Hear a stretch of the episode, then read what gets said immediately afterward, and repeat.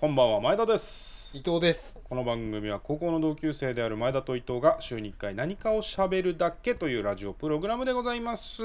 おい。第46回でございますがうん。あのー東京アラートって何だったんですか？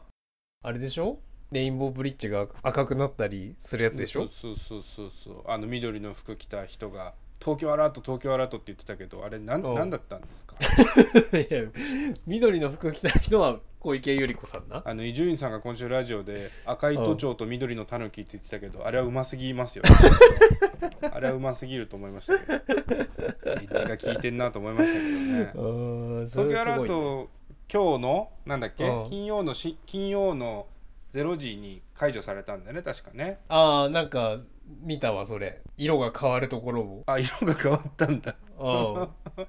ほんでなんかあれでしょ？その自粛のあれも自粛から自営へっつってなんかステップ3とかいうのに移ったんだね。うん。飲食店はフェーズ0時ま3でに、ううん。ん、飲食店は0時まで OK ですよとかなんかいうことになったらしいですよね。た確かね、うんうん。うん。だからこっからは、うんうん、前のせ前の生活にも戻るってことなの？なんか気ぃつけてやそれでいいよってことなの？なんなんか、まあそうなちょっと俺もそのレベさんの話をあんまり分かってないんだけど。うん。あの。あレベさんね。うん。でもまああれなのかね？その新しい生活様式でしょ？いわゆる。そうそうそう。With with コロナ with コロナ with コロナですよ。うん。それどうなんだろうね。なんかあ戻るってことなの？俺もちょっとねあんまりレベさんの対処方法分かってないんだけど。だからその接客業接客を伴う飲食みたいなのはダメ、要するにあの今言われる夜の街ですか？出た。ホストだったりキ出たャバクラだったり。街うん。なんやらかんやらはやめてだけど普通に店で飯食ったりする酒飲んだりする分にはいいですよってことなんだよね。で12時まで OK ってことはさ、うん。終電で帰れば OK ってことでしょ、そうだね。うん。終電で帰りなさいよだもんねきっとね、タクシー業界は困りそうだけど。まあでも確かにね。そういうことだよな。うん。そんな中ですね、まあ、6月も中旬になって、まあ、つい毎日なんですがうん。爽やかなニュースが一つ飛び込んでまいりました。なんでしょあの選抜出場予定校32校を甲子園に招待して交流戦を実施するそうですよ。うそう。爽やかなニュース来たな。爽やかでしょ？う。ん俺がこれで振るときは爽やかじゃないニュースが来ると思ってたでしょ？うんうんう。んあの、ね爽やかなニュースです。よ 伊藤さん。爽やかなニュース。あの選抜ダメになっちゃったから春のね高校野球。それを甲子園に32校を出場予定だった高校を招待して8月のお盆の1週間で1回だけ、あのー組み合わせ抽選やってやるらしいですよ。へえそうなんだ。うん、まあじゃああれかその幻の甲子園になっちゃった救済措置みたいな企画だからなんだね。夏はね夏の高校野球選手対県大会？夏はダメだけど、まあ、春の分はまず夏に1回だ一回だけでもね甲子園踏ませてあげましょうねってことなんでしょうな。うーんなるほど。これはでも僕なんかこれを聞いた時はすごくね温かいものがじんわりと胸に去来しましたよ本当に。いいもんだなと思いました。ああまあそうだね。うん。なんかそういう意味ではなんか夏もねそういう救済措置があってしかるべきだ気もするけどね。そうでも夏やるためには、まあ、だから地方予選をやんなきゃいけないんだよねまずね。ああでも地方予選自体はやるんだったかな各地方で。うんね。なんかその宿泊伴うのがダメとかいうね大,、うん。うん大規模なってことだから地方で日帰りでみんな試合をやる分には多分よくてそうすると、地方の優勝夏に出出る高校はここまでは多分決められるんだよねこの後ね。そうだよね。そうすると、うん。例えば秋とかね、ううんんプロ野球終わった後とか何試合かとかはできたりできなかったりするのかな？分かんないけどな。あとなんかあの1年後にうんやるとかね、1年後、そう。あの1年後と言わずうん。あの10年後とかにうん。幻の甲子園みたいなのでうん。今のメンバーを招集してやってほしいなって思って、ああ同窓会形式ね。そう同窓会形式あーでもすごいな。それ中にはさもうプロでめっちゃ活躍してさメジャーリーガーみたいなやつとさうん。あの実家の酒屋であの家事手伝いみたいなやつが混合するわけでしょ？そうそうそうそうそうそう。そうするとさあのーキャッチャーキャッチャーがめっちゃプロでピッチャーがもう超素人になってるとかいう場合うん高校時代は強気だったピッチャーがもうキャッチャーに逆らえないみたいなそういう状況も生まれるってことですね。上下関係が10年で逆転みたいな悲しさがある。うん。そういう状況も出てくるだろうね。出てくるよな。あでそういう人間ドラマは面白いかもしれそな。いう。ななんか10年後にやろうみたいな。でもそれやってんそれやってんのあれだよね。あのー迷宮会が毎年やってるやつだよ そうだそれだ。うん迷宮それだそれだ。やってるやつだよな。それだ OB 野球、うん。まあ甲子園もねやるっていうことで多分それは高野連のある程度のなんか頑張りがあったんでしょうからねこれはいいとして他のね陸上とかサッカーとかいろんな競技はできてないからそこのね、なんか連盟みたいなのもいろんな策をこれから講じてくれるといいなと思いつつ、うん。うん、まあ夏が来るんでいろんな、うん、ことも心配されますけどね。楽しくうんうん。いろんなことができるようになればいいなと思っておりますが、はいはい。まあ選抜甲子園でやったとしても無観客ということなのでね。うん。甲子園大好きだった渡部さんも来ることはできないのかなと思いますけれどもね。いやいやその話その角度でその人出てくるんだ。それでは今週もラジオやっていきましょう。前田と伊藤の。ラジオやりまーす。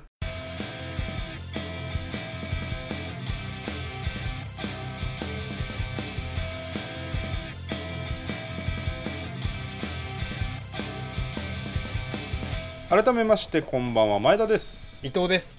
6月12日金曜深夜25時を回りました。皆様いかがお過ごしでしょうか？今週もラジオやっていきましょやっていきましょうううんオープニング順平がなんか LINE の調子が悪いのか w i f i の調子が悪いっつってうん。なんか僕の声が聞き取りにくかったんだって？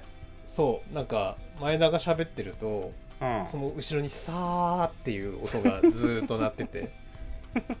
ところどころ。僕が僕が言ってるのをなんとなくこんなん言ってるんだろうなーで勘で答えてたってことだよね。そうだからもう前後の文脈から類推して、そのあ間の穴を埋めなさいみたいな感じで。センター試験の解き方してるねセンター試験じゃないやり方が。そう。だからあのあーここは「しかし」なのか「だから」なのかみたいな感じで聞いてた。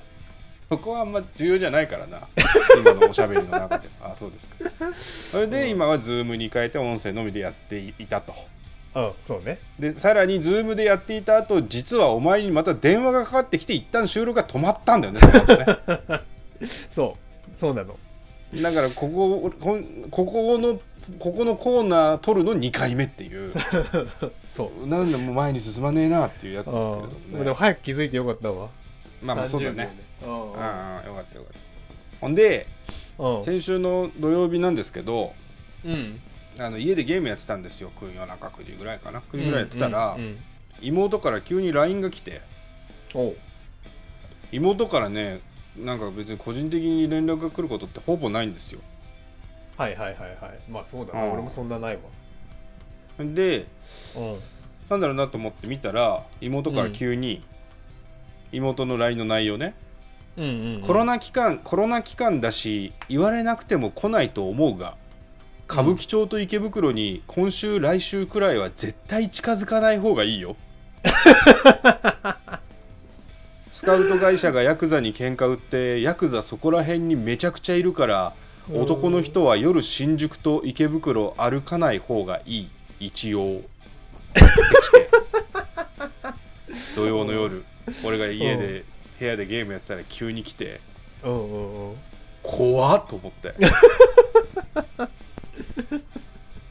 うちの妹はもう歌舞伎町に10年ぐらいいますからうんうんうんうん。でよく知ってるんですよねあの人は歌舞伎町のことよく知ってて。はいはい。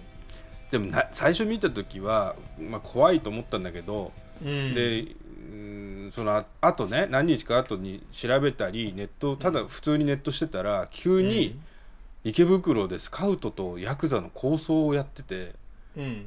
なんかスカウトがヤヤクザをバットで殴ったかなんかでそれの報復でヤクザがスカウト狩りをしてるみたいなのがネットニュースになってたわけよ何そのスカウトっつうのは何そのお店の女の人をスカウトする人そういうことでしょ？ょキャバ嬢だったり、まあ、AV なのか分かんないけど、へーそれのスカウトがうん。ヤクザと揉めてヤクザがスカウト狩りをしてると、へえこれのことかと思って。あ何それは？何？そのニュースになってんの？それが？なってるなってる。あそうなんだ。ニュースになって週明けぐらいになってたのをもう土曜日の時点で妹は情報をキャッチしてお兄ちゃんに教えてくれたのよ。妹アラート。妹アラートなんですよ。妹アラートが鳴ってたんですよ。ほんでまあ俺はそれに対して「何それ怖い。家でゲームしてよ」って送ったわけうん。そしたら妹からうん「リアルカムロ町と化した。では。そうだね。では。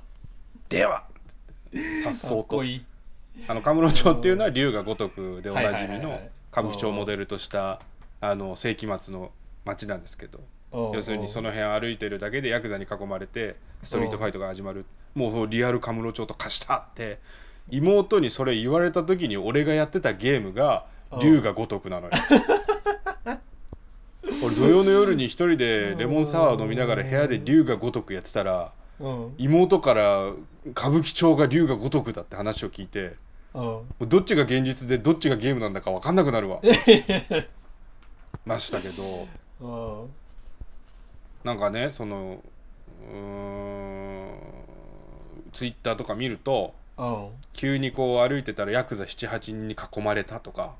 えー、怖。っそのバレンシアガっていうスカウトがどうやらよく着てる服らしいんだけど、バレンシアガの服を着てたらいきなりボコられたとか、へあとユニクロ着てたらスルーされたとか。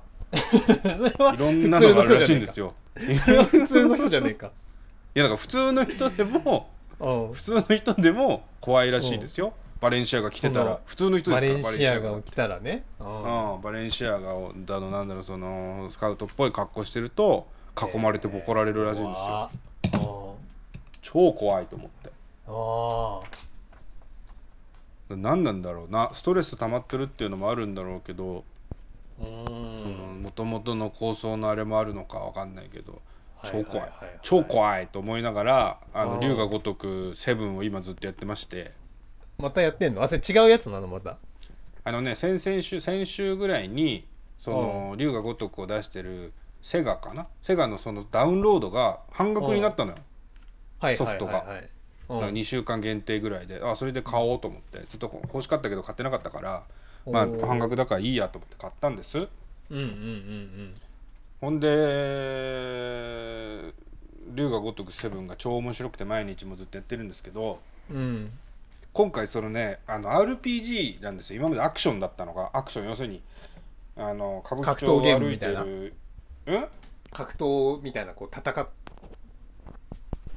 戦うみたいなことでしょ？それまでがね。それうんうんうん。そうそう。それまでが格闘ゲームみたいな格闘ゲームというかまあシミュレーション RPG というかまあシミュレアクションシアクション RPG なのかわかんないけど要するに街に歩いてるヤクザに囲まれたらボコってうんぬんかんってゲームだったんだけど、うん。それがね RPG でターン制バトルみたいになってドラクエがすごい下敷きになってるゲームなんうですよ。ーん。選ぶやつになったんだコマンドを。そうそうそう。ターン制のね。でそれがねドラクエなんだけど本当にその街がリアルな街だから現実世界に降りてきた RPG なわけよ。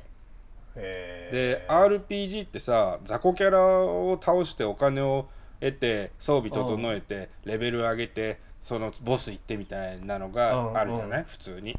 はいはい。でも龍が如くはその街がリアルにあるからうん。その武器を買おうとするときに敵を倒すだけじゃないのよ、方法が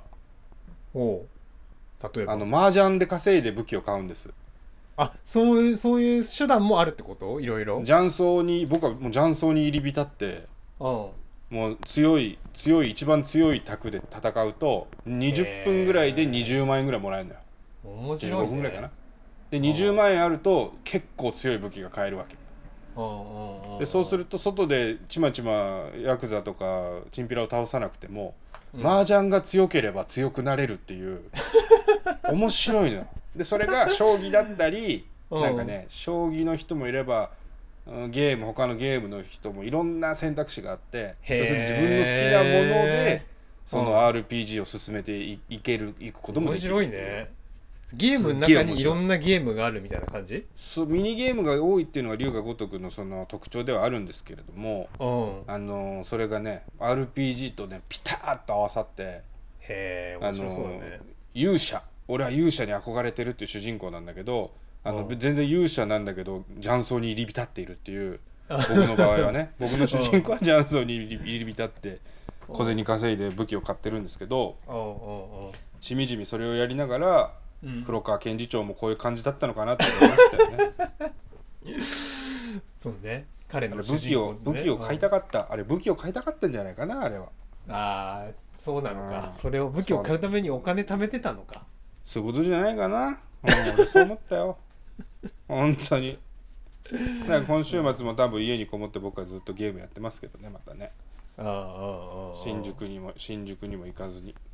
まあ新宿い行くよじないけどな。あ行く用事ない。ああ。君は外出てんの？家の。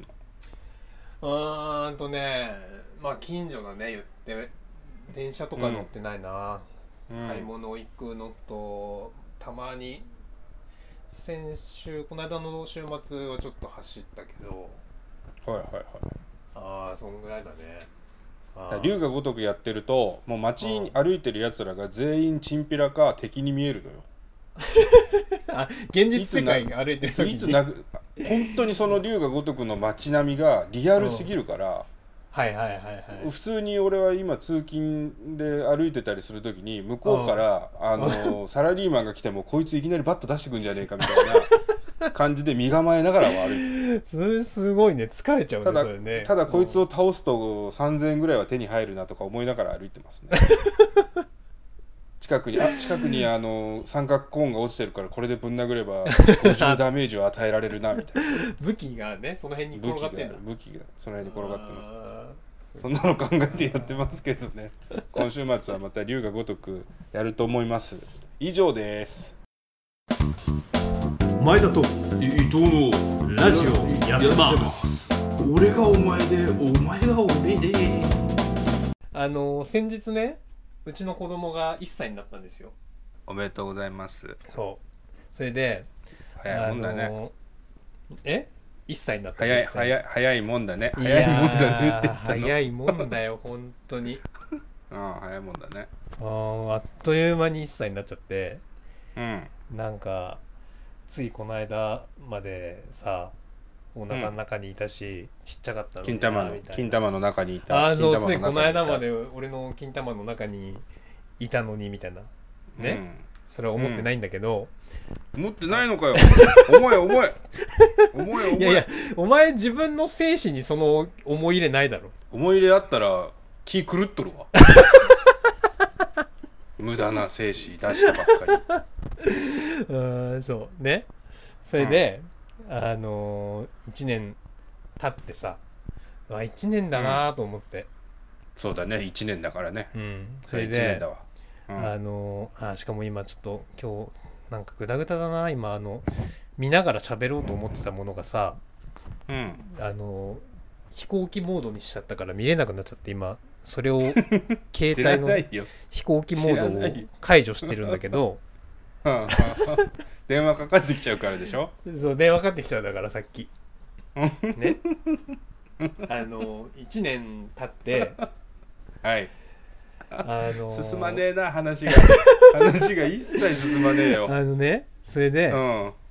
あのあなんかでも見れないわ。俺が今見ながら今日これを見ながら喋ろうと思ってたものが開もけない。うダメだ。もうダメだ。あのね、はい。今週は特に喋ることがなくて。ないのかよもう諦めてんじゃねえかよお前。いや全く諦めちゃったんじゃないのお前。びっくりするぐらい喋ることがなくてね。いやだってまあ。子供の誕生日があったんでしょ？子供の誕生日だったの。それでうん、あのー、1年前にね生まれた時に、うん、俺どんなことを考えてたんだろうなとかね。はいはいはい。当時。うん。あと生まれた時にどんなことを思ったんだったっけなと思って、自分のそのうんうん当初の当時の感情とかをねはいはい。思い出したいなと思って、うん。であのーで思いそうすふとふと思い出したのが、うん。あのーなんか携帯のそのアプリでね、はい。あの日記みたいなやつをアプリがあるんですよ、その子供のなんかうんうん。子育てアプリみたいなやつで。うんうんでうん。確かそのアプリにあの奥さんと一緒にこうなんかそのなん同期されてるアプリなんだけどそこにあの妊娠してるその生まれる前の期間もなんかこう、日記をつけてたなっていうのを思い出して。うん。なんかあの今日病院に行ってこの、えー写真を撮りましたみたいなやつとかをさこう別に誰にもこ公開されてなくて俺と奥さんしか見れないんだけど、うん。あのアプリ上でこう日記をつけつけてたんだよ当時、はいはいはい。うん。あで俺それつけてたなと思い出して。ね？うん。でその1年前のじゃあその1年前に自分がどんなにつけてたんだろうって。お前ほんと進まねえな話が。思い出してうんうん。なんとかを 思い出したんだよ。つけてたんだよな。思い出すぜーじゃないかお前思い出した後をちょうだいよ。それでね思い出してうん。そのあじゃあその日記を見たらあの1年前の生まれたまさにその日の日記に俺の感情が書いてあるはずだと思って聞いたんだよそれ。それ聞いたんだよもう。それ聞いたよそれ。いやそれをねずーっとそのアプリを今開こうとしてんだけど開けねえんだよ そのアプリが。そういうことね。それでアプリを開く時間稼ぎをしてたのかお前は。そうそうなんだけど一向にアプリがその開かないわけ俺のその今からそのアプリのやつを読みたいんだけど。ねうんうん。それで開いた開いた開いた。それでねああ開いた。アプリを 開いたわけその去年のところのページを。今まさにしてるように。ね？うんで今まさにそのアプリを開いてるわけですよ俺は。うん。ね？でなんかこうカレンダーをこう1ページ1ページさこうスクロールして振り返っていかないとそのいけないのね当時のところに。こうなえ。ーいっぺんにこう飛べないわけ。なんか何月何年何月とかって。いちいちこうそうちょっとまああんまり不便なアプリなんだけどで6月の、去年のね2018年の6月っていうところまでたどり着いたの、うん。何を思ってたんだろうなと思って。うん。そしたらその日日記をつけてなくて。うん？その、うん？ろろ生まれた日に。うん。生まれた日に俺は日記をつけてなかったわけ。だうん。からそのの感情は分かんなかったなんだよそれ。なんだよそれ。勘弁してくれよ。なんだなんだったんだ。この6分。なんだったんだ。この6分は何？この6分は何？この6分何？お前の子供が生まれた365日とこの6分は何？何なの？返して6分返して。6分返してよ。お願いだから6分返して。うーん。それでね。何なの？それであのーだもうあ俺その日生まれた日なのに日記つけてねえのかと思って。俺が思ってるよ今一番。でね日記つけてねえのかと思って。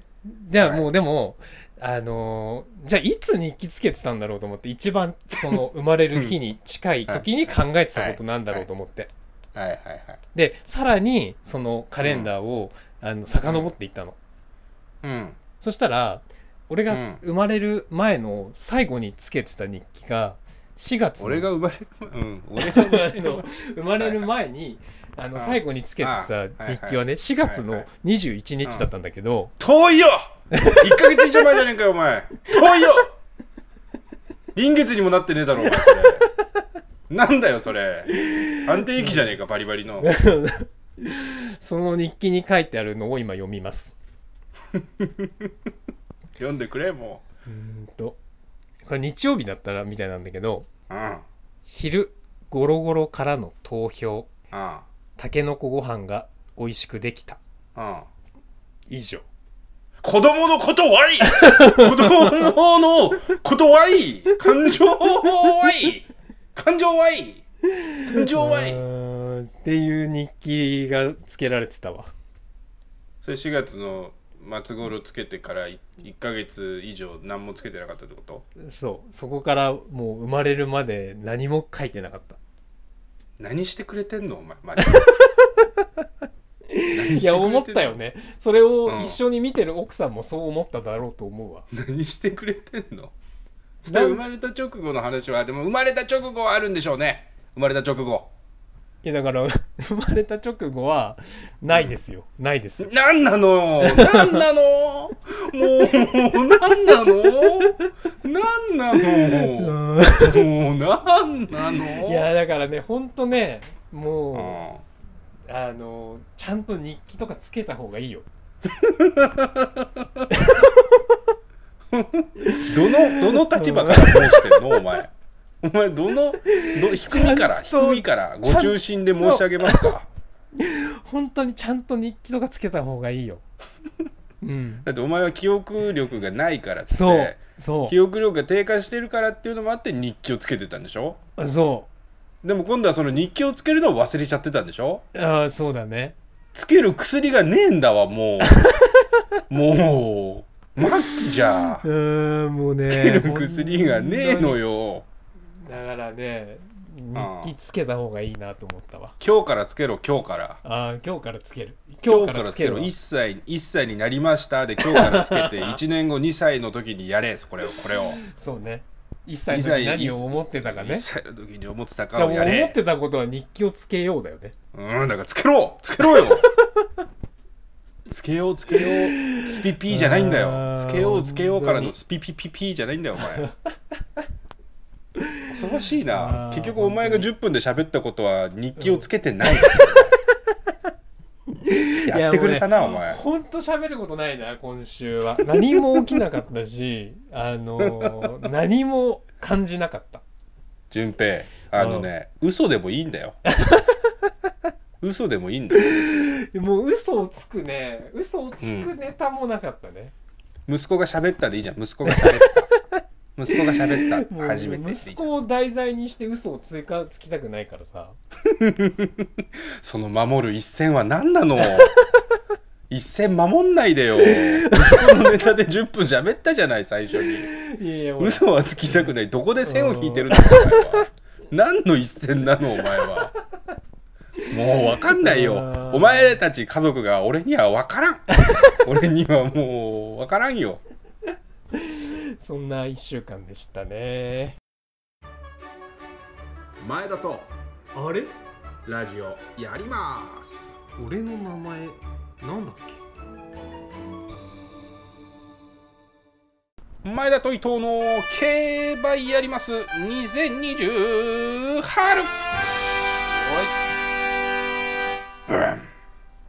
さて今週は G1 レースはないんですが、けうん。あ申し遅れました。私前田と申します。このコーナーでは 競馬大好きな私前田と、えー伊藤が1000円で、えー予想してその回収率を競うというコーナーをやらせていただいているんですね。はーい。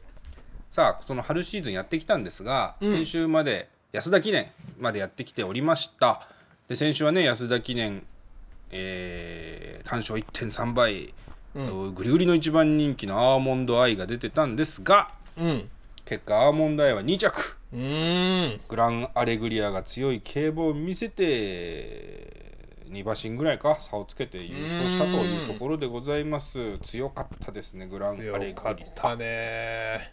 ア安城池添健一は3コーナー過ぎでキックバック前の馬が蹴り上げた芝の塊、芝生の塊を目に当たってもう目から血出しながらねイあンタビュー受けてましたけれども。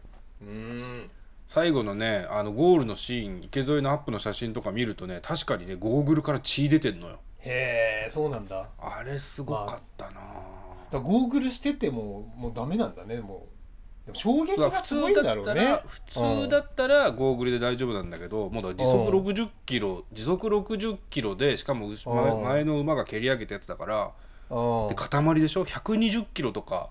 多分そんぐらいのう、ん、だから衝なんだろう。撃がうん、野球の球を食らうぐらいの多分そんな感じなんじゃないかだからよくな一瞬脳震盪を起こしかけたって言ってたよ池添はそうだよね。よくうん。その後ゴールまでちゃんとできたよね。そう。よく落っこちなかったな。なんか池添曰くその芝生が当たったことで、うん。少し体が硬かったのが取れたって言ってたけど そこポジティブに考えられるお前すごすぎるなと思いましたけどね やっぱり G1 請負に池添健一ならでは。ね。そうだね。うん。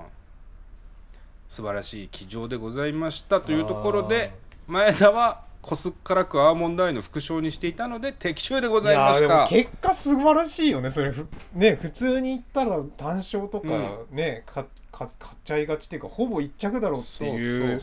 レースっていうか人気だったし、うん。ね下馬評だったけどまあ競馬3連単頭固定かなとか思ってましたしね。うんうんううん、ん結果的にだからアーモンドアイ副賞っつうのはすごいよね。すごい馬券あのだよね1.1倍ついたんで1100円の払い戻しでございます。ああで伊藤は3連単の1点買いだったのかな？そうだね、まあ、アドマイヤマーズが、まあ、6着くらいだったのかな？ダメだったね。グランアレグリアはとアーモンドアイはね拾ってたけうん。ど残念というところでございました。そこで前田の回収率は112%すごいこれで前田は春シーズンのプラス収支が確定いたしました。すごい。ありがとうございます。いえいえとんでもない。ありがとうございます。まあまあ皆様の、えーご支援あってのものでございますすのでね。えーこれからも前田の言ってる通りに買ってたらね110%になったってことでしょ？そういうことです。あの前田この春シーズン10戦してうん。本命にした馬が5勝2着3回3着1回4着1回なんですよ。すごいよね本当に。大西ビジョンが4着だっただけであとは全部勝つか3着以内という、まあ、人気馬を予想してるのもあるんですけれどもうん。あのいいいい成績だなと思っておりますが今週はレースないんですけれども、うん。この月末にはですね宝塚記念という春の G1 シリーズを締めくくるレースもございますのでまだまだ競馬注目していただきたいと思うんですが実はね、うん。あの今週予想はないって言ったんだけどうん。とあるラジオを聞いてくれている人から「今週は競馬予想ないんですか?」って言われてうん「ないよないよ」って言って、うん。あの君がもしメールをくれたら、うん。あの予想コーナーやりますけどって言ったら全然メールは来ませんでした。LINE で LINE でなんか重重症予想してしないんですか？って聞かれたけど。うん。それで終わりだったんで。重症の予想はしませんが。すごいね。でもえーお前前田さんの予想もある種もうね参考にしてるってことだもんね。そんな私が今週の前田の鉄板。前田の鉄板のコーナー。前田の鉄板のコーナ すーるんかい。前田の鉄板のコーナー。今週は土曜東京5レース。うん。ノックオンウッドでございます。ああそれはあれですね前田の POG 指名馬です。うんうんうんうん。東京 1400m 芝のレースなんですけれども、うん。今多分一番人気はトレジャーアイルっていう1枠2番、うんうんうんうん。2枠2番かなの馬になって、え2番人気がノックオンウッドなんですがうん。ノックオンウッドの相手になりそうな1枠1番の1枠1番と2枠2番の両ミッキーアイルがね調教が僕にはそんなにいいようには見えませんでした。なるほど。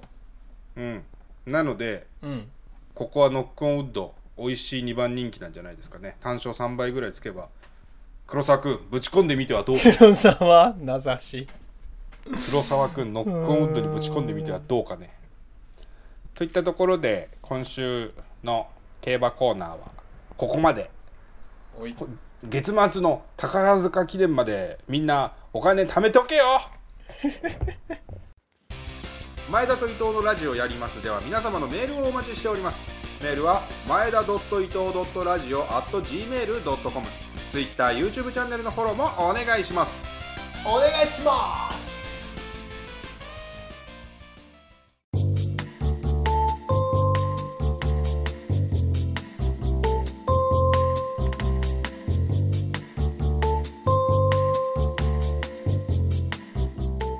エンディングです。今週もやってきましたがいかがでしたか？いやあのーいやじ今週あったすごいビッグニュース、まだ出てこないなって思ってるんだけど。ビッグニュース？うんうん。ああえー、ありますね。うん。前田久しぶりに夜外で飲むのこと。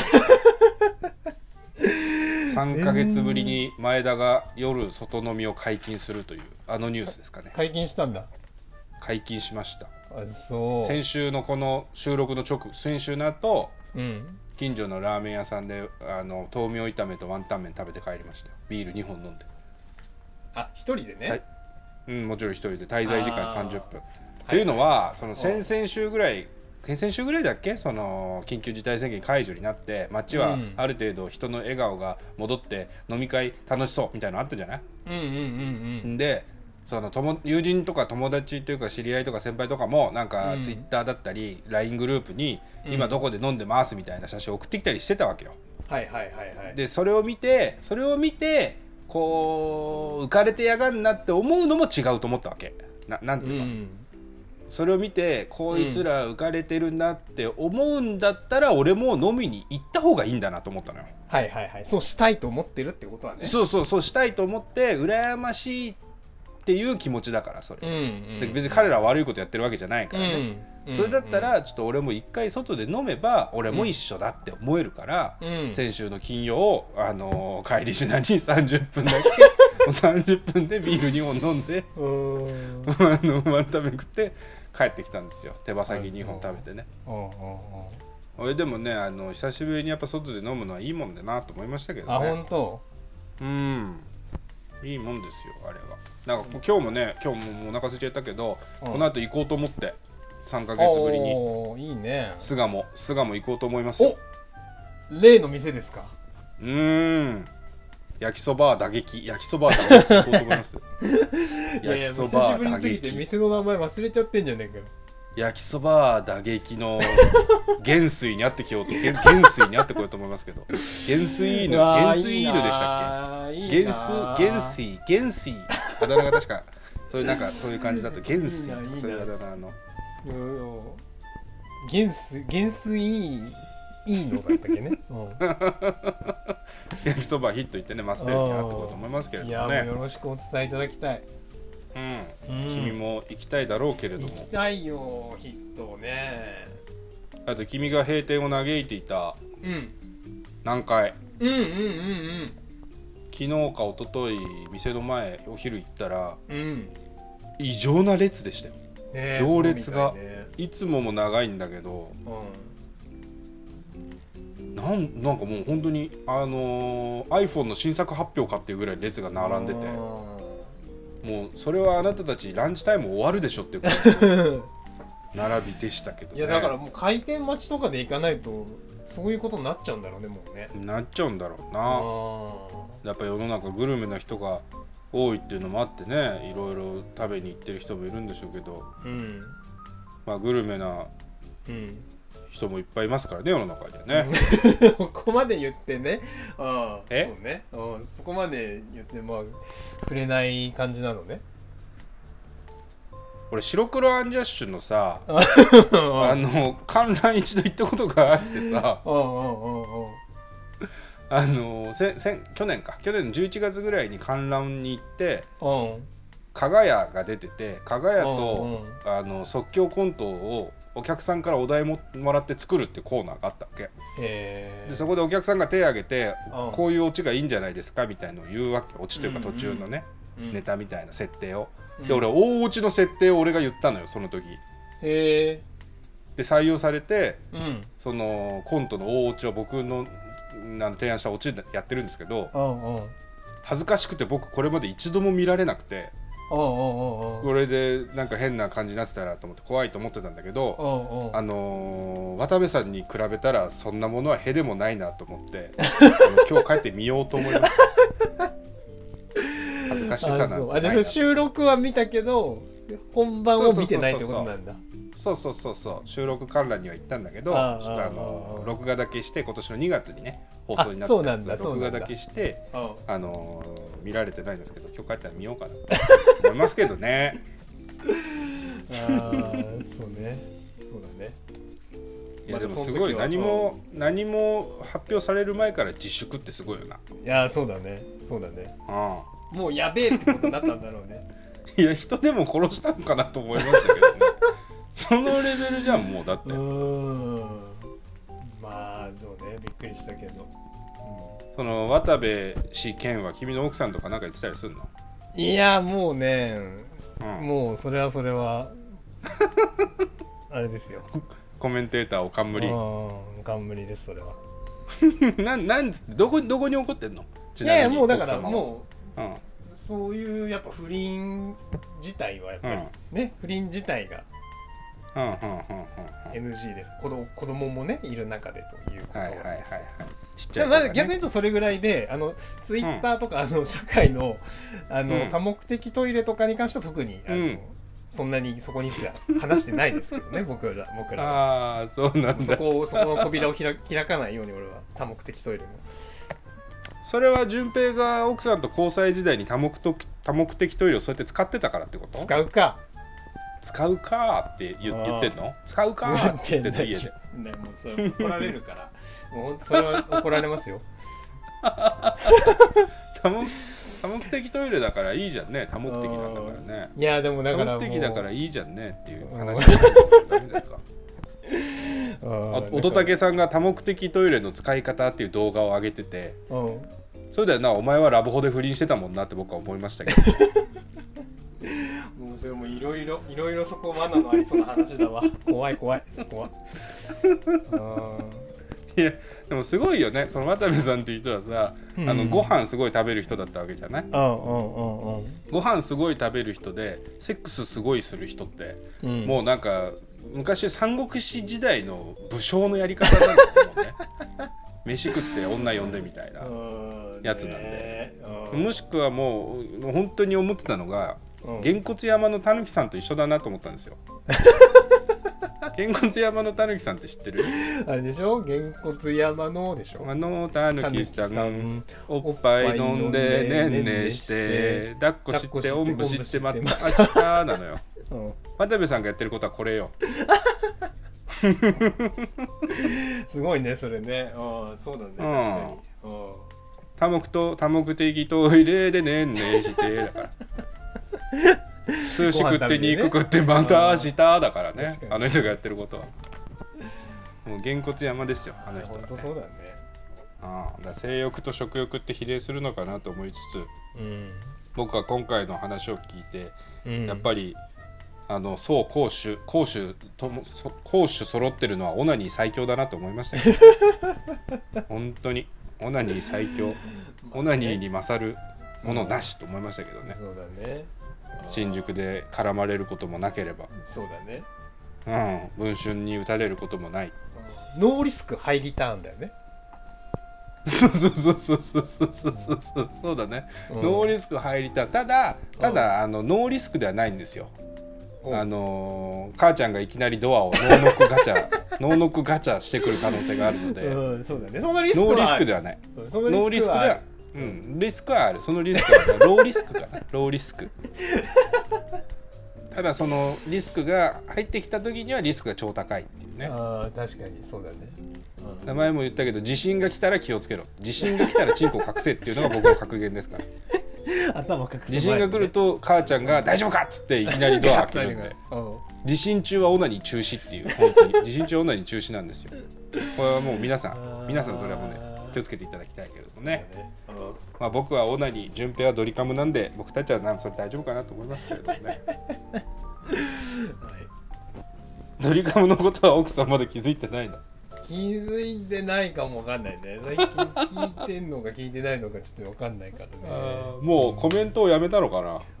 いやだからねリアルにねちょっと最近忙しくて聞いてないっぽいね。ああそうかそうか。我々のラジオそうそうそうそう。まだ君の寿命はもうちょっとありそうだね。そうだね。まあまあまあ。本当に。うん。もう46回ですからね。そのうちもうあそのうちとやっぱね Zoom の音声とか LINE の音声だとラグがあって、うん。ちょっと相づち打つのも大変っちゃ大変なので、ね、そろそろ。ねやっていきたいね。そろそろマスクしてフェイスガードをして、うん。うんマスク敷いてフェイスガードを敷いてラジオを撮るぐらいいいなと思いますけれどもね、うん、そんな日が来るのを願いつつ、う。ん。うん、やっていきましょうかね。じゃあはい僕は今日はあのー、片焼き、ね片焼きそ片焼きそば打撃行ってきますね。いやーもうくれぐれもよろしくお伝えくださいうん。うんじゃあ今週はこんなところにしてやろうかな。お願いしやすはい、じゃあ今週はこの辺で終わりにいたしましょう。前田と伊藤のラジオ終わります。